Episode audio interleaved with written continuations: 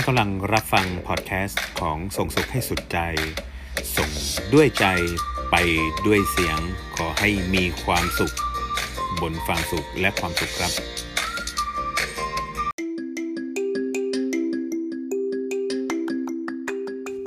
สวัสดีครับท่านผู้ฟังครับ ช่วงนี้เราก็เดินทางมาถึง EP ที่ 8 นะครับ ของพอดแคสต์ส่งสุขให้สุดใจนะครับ ซึ่งเผอแป๊บเดียวนะครับ มันก็กำลังจะหมด เดือนแรกของปี 2564 ครับ ก็เวลาก็ผ่านไปอย่างรวดเร็วครับ หรือว่าพวกเราอาจจะมีความสุขที่ได้อยู่บ้านก็ได้นะครับ วันนี้นะครับเรามาทำพอดแคสต์ใน EP ที่ 8 ในหัวข้อของไม่ท้อแท้แค่เปลี่ยนแปลง และมีแรงบันดาลใจที่ดีครับ ติดตามรับฟังกันได้เลยครับ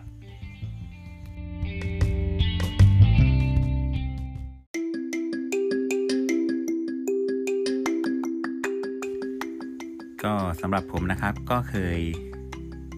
ได้ฟังเรื่องราวต่างๆ ของคนที่ท้อแท้ในชีวิตเนี่ยมาค่อนข้างมากครับ แล้วก็หลายครั้งนะครับที่เรามักจะแนะนำให้เขาเข้าใจถึงความท้อแท้ในชีวิต ว่าจริงๆแล้ว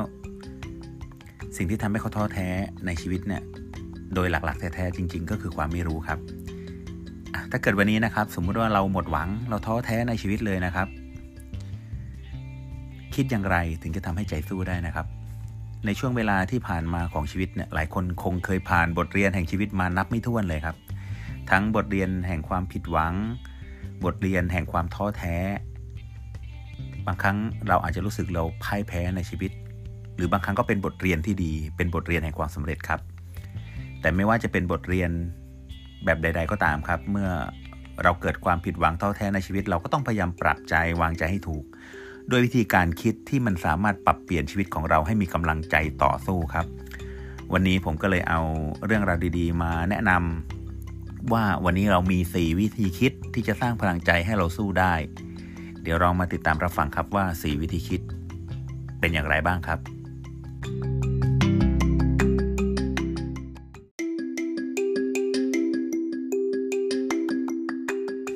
นั้นเราเข้ามาสู่วิธีคิดข้อแรกเลยนะครับ ที่จะทำให้เรามี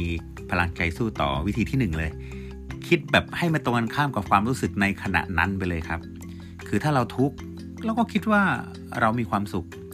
ถ้ายากก็คิดว่าง่าย ถ้ามีปัญหา เราก็คิดวิธีการแก้ปัญหาครับ คือบางครั้งเนี่ยการคิดให้ตรงข้ามกับสิ่งที่เราเป็นอยู่คือความท้อแท้ ให้เรามีความสุขขึ้นได้ มันก็จะทำให้เรามีความ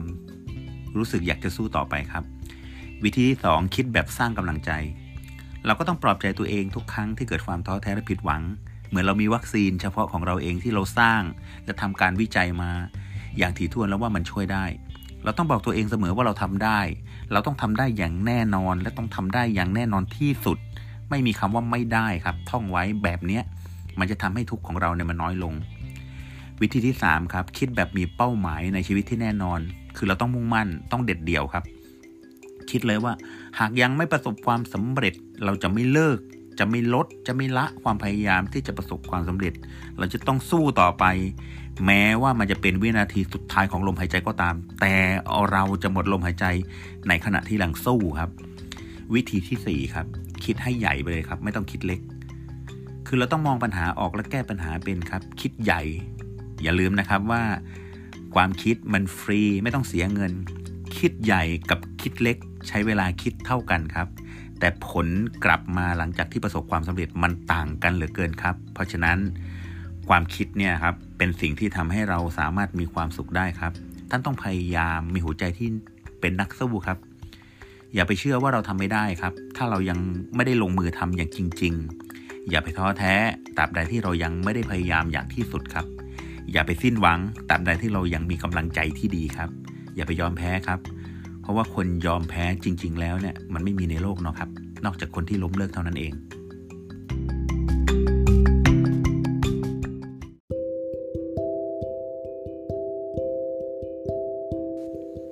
ก็ผ่านไปเรียบร้อยนะครับ ว่าเราไม่ท้อแท้ แล้วเราจะมีความสุขได้ยังไง เราจะประสบความสำเร็จได้ยังไงครับ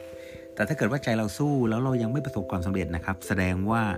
สิ่งที่เรากำลังทำอยู่เนี่ย มันอาจไม่ตรงตามสิ่งที่เราต้องการครับ เราก็แค่ต้องเปลี่ยนแปลงครับ หลายคนในโลกนี้นะครับทำทุกอย่างเลยครับ แต่ไม่เคยเปลี่ยนแปลง สิ่งที่ตัวเองเป็นอยู่ครับ วันนี้ผมก็เลยมีเรื่องเล่าว่าอย่ากลัวการเปลี่ยนแปลงมานะครับเรื่องเล่านี้เกิดขึ้นก็คือมีหญิงสาวคนหนึ่งครับ ใช้ชีวิตอยู่ในเมืองเล็ก ๆ เมืองหนึ่ง คือเกิดอยู่ที่เมืองนี้โตอยู่ที่เมืองนี้นะครับ แล้วที่ในบ้านที่หน้าบ้านของเธอเนี่ยมีต้นไม้ใหญ่อยู่ต้นหนึ่งหญิงสาวคนนี้เกิดมาตอนเด็กก็เห็นต้นไม้นี้แล้วครับ มันใหญ่โตร่มรื่นเป็นที่เล่นของเธอตั้งแต่เด็กเป็นร่มเงาให้กับเธอ แต่เวลาผ่านไปนานขึ้นครับ ต้นไม้ต้นนี้ มันก็เริ่มที่จะอายุมากกิ่งก็เปราะลงเรื่อยๆ แล้วก็กิ่งหรืออะไรต่างๆ ก็ตกมา โดนบ้านของเพื่อนบ้านอยู่บ่อยครั้ง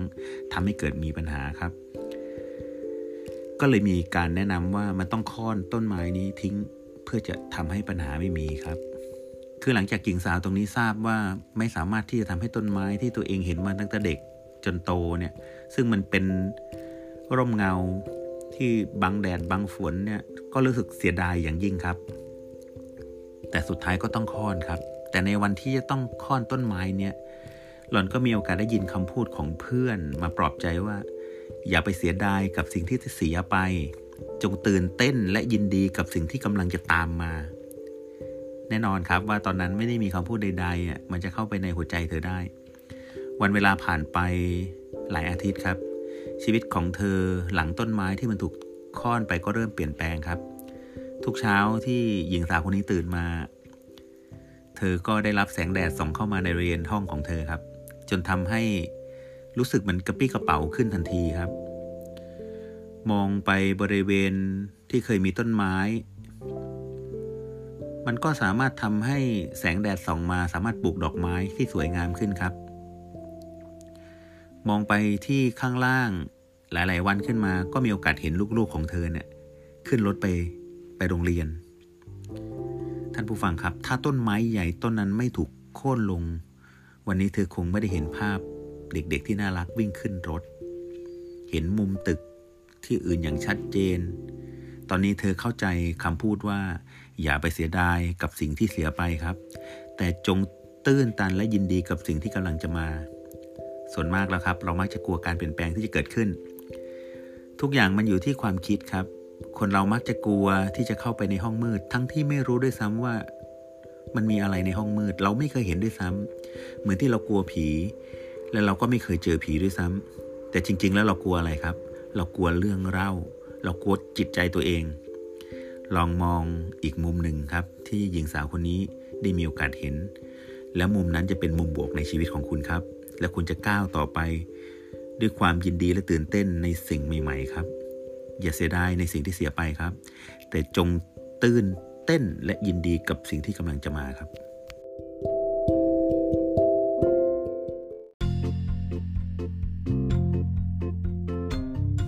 และสุดท้ายนะครับ ในท่อนสุดท้ายนะครับ ผมก็มีกำลังใจดีๆ มาให้ทุกท่านครับ เพราะว่ามันไม่มีเหตุผลเลยว่าทำไมเราต้องยอมแพ้ครับ เพราะว่าการยอมแพ้เนี่ย มันเป็นอะไรที่จะเป็นแผลบาดใจเราไปจนถึงบ้านปลายของชีวิต ตอนที่เราไม่มีแรงจะทำอะไรแล้วนะครับ เราจะนึกถึงวันที่เรายอมแพ้ว่า นั่นมันคือสิ่งที่เราตัดสินใจผิดที่สุด วันนี้ผมเลยมีเรื่องเล่าหลายเรื่องมา เล่าให้ท่านฟังครับ ซึ่งมันเป็นเรื่องที่ผมมีโอกาสได้ฟังผ่านช่องของ YouTube นะครับ แล้วก็ชอบครับ ในหัวข้อของทำไมต้องยอมแพ้ครับ ชายคนหนึ่งครับเพิ่งจะมาพูดได้ตอนอายุสี่ขวบ เขาอ่านหนังสือออกตอน 8 ขวบครับ เคยถูกไล่ออกจากโรงเรียน เคยถูกปฏิเสธจากโรงเรียนอาชีวะของซูริก เขาเคยถูกอาจารย์ระบุว่าสมองช้า ไม่ชอบสังคมและล่องลอยอยู่ในความฝันอันโง่เขลาของตัวเองตลอดเวลาครับ ผู้ชายคนนั้นชื่อว่าอัลเบิร์ตไอน์สไตน์เป็นบิดาแห่งปรมาณูครับ ผู้ชายคนหนึ่งเคยถูกปฏิเสธจากโรงเรียนเตรียมทหารของเวสต์พอยต์ลองสมัครใหม่ดูหลายครั้ง ถูกปฏิเสธอีกหลายครั้ง พยายามเป็นครั้งที่ 3 เขาจึงได้เข้าเรียนได้เป็นทหารสมใจ และเข้าไปอยู่ในประวัติศาสตร์สงครามโลกครั้งที่ 2 ได้สำเร็จครับ ผู้ชายคนนั้นชื่อว่านายพลดักลาสแม็กอาเธอร์ครับ เป็นผู้พิชิต แปซิฟิกแห่งสงครามโลกครั้งที่2ครับ ผู้ชายอีกคนหนึ่งเป็นนักดนตรี เขาถูกปฏิเสธจากผู้บริหารคนหนึ่งของบริษัท Decca Records นะครับซึ่งเป็นบริษัทดัง เขาถูกปฏิเสธด้วยเหตุผลที่ว่า เราไม่ชอบเสียงเพลงของพวกคุณ และกลุ่มนักดนตรีที่เล่นกีตาร์มันกำลังหมดสมัย ชายกลุ่มนั้นมีนามว่า The Beatles ครับเป็นสี่เต่าทองแห่งตำนาน ผู้ชายคนหนึ่งเป็นนักกีฬาครับ เล่นบาสเกตบอลให้กับ ทีมของโรงเรียนมัธยม ผู้ชายคนนั้นเคยถูกตัดออกจากทีมโรงเรียน ชายคนนั้นชื่อไมเคิลจอร์แดนครับหนึ่งในนักกีฬาบาสเกตบอลที่ทำเงินมากที่สุดในโลกครับ ผู้ชายอีกคนหนึ่งเป็นนักแต่งเพลงชาวเยอรมันครับสูญเสียความสามารถในการฟังลงเรื่อยๆ หูเขาหนวกสนิทเมื่ออายุได้ 46 ปีผู้ชายคนนั้นได้ใช้ช่วงเวลาบั้นปลายชีวิตประพันธ์เพลงที่ยอดเยี่ยมที่สุดท่ามกลาง หูที่ไม่ได้ยินครับ ผู้ชายคนนั้นชื่อว่าลุสวิกฟรานบีโธเฟนครับ เขาเป็นนักประพันธ์เพลงชื่อกล้องของโลกเลย ผู้ชายอีกคนหนึ่งครับ สอบตก ตอนป .6 เคยมีชีวิตที่พ่ายแพ้ และล้มเหลวมาตลอดทำประโยชน์ครั้งใหญ่เมื่อเขากลายเป็นผู้สูงอายุนะครับ ผู้ชายคนนั้นได้เป็นนายกรัฐมนตรีอังกฤษ ตอนอายุ 62 ปี ผู้ชายคนนั้นชื่อว่าวินสตันเชอร์ชิลครับ เป็นอดีตนายกรัฐมนตรีของอังกฤษ ผู้ชายคนหนึ่งเรียนจบปริญญาตรี เคยถูกจัดให้เป็นแค่นักศึกษาระดับกลางครับ คือไม่ได้ฉลาด เคยสอบได้อันดับที่ 15 จากนักศึกษา 22 คนในวิชาเคมีครับ ผู้ชายคนนั้นชื่อว่าหลุยส์ ปาสเตอร์ ผู้ค้นพบวัคซีนในการรักษาโรคพิษสุนัขบ้าผู้ชายคนหนึ่งเป็นนักร้อง เคยถูกผู้จัดการของ Grand Ole Opry ไล่ออกครับ เคยถูกดูถูกว่าแกมันไปไม่ถึงไหนหรอก แกควรกลับไปขับรถบรรทุกเหมือนเดิมครับ ผู้ชายคนนั้นชื่อว่าเอลวิสเพรสลีย์ ผู้หญิงครับ เป็นนางแบบผู้เปี่ยมไปด้วยความหวังทำงานให้กับบริษัท บริษัทหนึ่ง เคยโดนผู้อำนวยการของบริษัท ดูถูกว่าควรไปเรียนด้านเลขา หรือไม่ก็แต่งงานมีสามีซะ ผู้หญิงคนนั้นชื่อว่านอร์มาจีนเบอร์เกอร์หรือที่เรารู้จักกันในนามของมาริลินมอนโรครับ ผู้ชายอีกคนหนึ่งหลงใหลในวิชาการการเงินมากครับ ยื่นใบสมัครกับมหาวิทยาลัยธุรกิจฮาร์วาร์ดอันเลื่องชื่อถูกปฏิเสธในเวลาต่อมา เขาไม่ยอมแพ้ครับ เดินหน้าเข้าศึกษาที่มหาลัยธุรกิจโคลัมเบียสำเร็จการศึกษา ปัจจุบันเนี่ยมีสินทรัพย์หลายหมื่นล้านเหรียญสหรัฐ ด้วยเงินลงทุนเพียง 100 เหรียญเท่านั้นเอง ผู้ชายคนนั้นชื่อว่าวอร์เรนบัฟเฟตต์ครับ เป็นนักลงทุนอัจฉริยะมหาเศรษฐีอันดับต้นๆของโลก ขึ้นอันดับหนึ่งอันดับสองอยู่ตลอดเวลาครับ ผู้ชายคนหนึ่งที่ผมจะพูดถึงครับเขาหลงไหลในคอมพิวเตอร์ ชอบหมกตัวอยู่กับคอมพิวเตอร์เป็นเวลานาน ถูกเพื่อนมองว่าเป็นพวกบ้าคอม เคยเสนอซอฟต์แวร์ ระบบใกล้ๆกับ Apple คอมพิวเตอร์เขาเสนอให้กับบริษัทนี้เขาถูกปฏิเสธอย่างไม่ใยดีครับ ปัจจุบันก็คือเป็นผู้ให้การช่วยเหลือด้านการเงินกับบริษัท Apple เคยถูก IBM มองว่าเป็นเด็กธรรมดา ปัจจุบันเป็นผู้นำบริษัทซอฟต์แวร์ที่มีทรงอิทธิพลมากที่สุดในโลกครับ